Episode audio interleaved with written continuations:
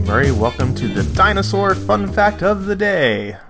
Today's dinosaur is Antarctosaurus.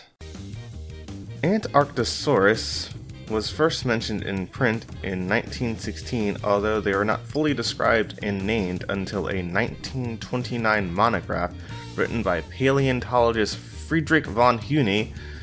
Antarctosaurus does not refer to the continent of Antarctica since it was first found in Argentina, although it does have the same derivation from the Greek word anti meaning opposite of, arctos meaning north, saurus meaning lizard.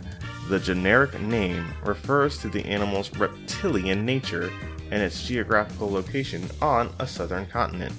Antarctosaurus wichmannianus is the type species of the genus, named in 1929 after the discoverer of its remains in 1912, geologist Ricardo Wichmann.